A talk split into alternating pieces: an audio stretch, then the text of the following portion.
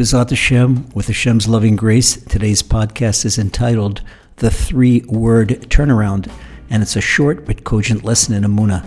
Sometimes what appears to be a worst case scenario is really the best, without our realizing the person who we think is the worst enemy is a really a best friend, and here's how. Susan Levy was a very successful English teacher in a leading Midwestern high school. She was so talented that after four years of teaching, she was promoted to be the head of the English department. And as the group leader of four teachers, her salary jumped more than 10% from 65,000 to 72,000 a year. Well, she loved her new responsibilities as well as teaching literature and composition, and she had so much satisfaction knowing that her students were continuing on to the best universities. Suddenly, everything changed. The principal, her superior, whom she was so fond of, retired. It was like losing a loving parent. His replacement was a harsh New England woman who couldn't seem to smile. She ran the faculty like a Marine drill sergeant with no niceties and no nonsense. She was especially stern with the group leaders, Susan included, piling added administrative duties on them and instructing them to be much more demanding of the teachers they were responsible for. Well, by this time, Susan had been in education for eight years, four as a regular teacher, and four as a group leader. Well, she loved her career until Miss Prissy Principal came on the scene to make her life miserable. Now, after two years on the educational rock pile with a slave driving boss, she decided she was going to quit. That's enough. She couldn't take anymore. She asked for a meeting with the principal to inform her at the end of the school year that she would not be returning next September. Well, the principal ushered Susan into her office and asked her to have a seat.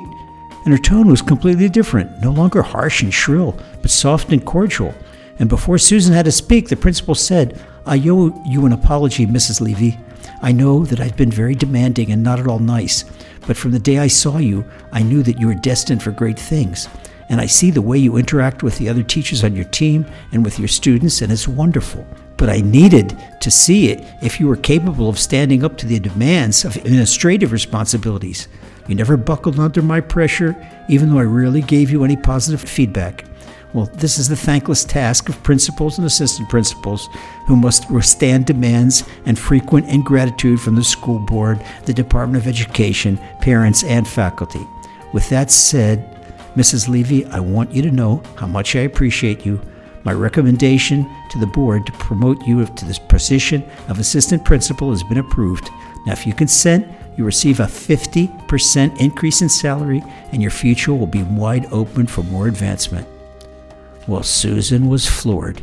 She was about to resign when she heard all of this that her salary is going to jump from the 70s well over to 100,000 a year. The Wicked Witch of the North was nothing other than a guardian angel in disguise, but she had no idea.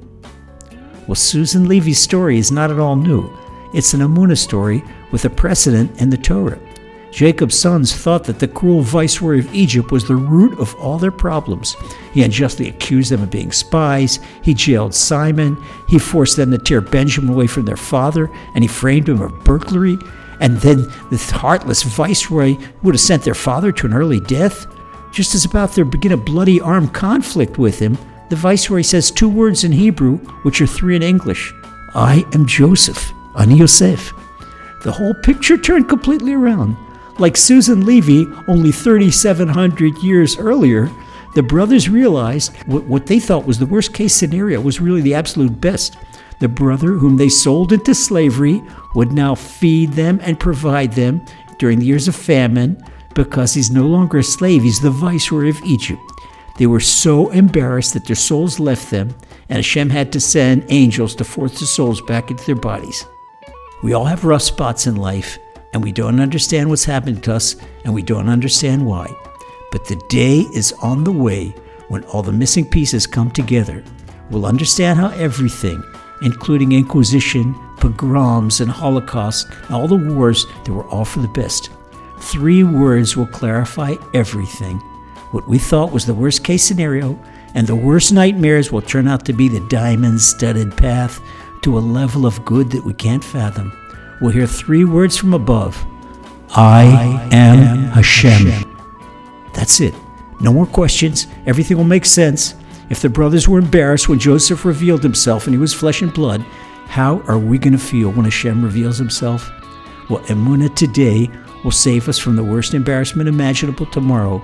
It's time for Emunah because whether or not we realize it, Hashem is doing everything for the best, and the day when Hashem reveals himself is fast on the way. God bless.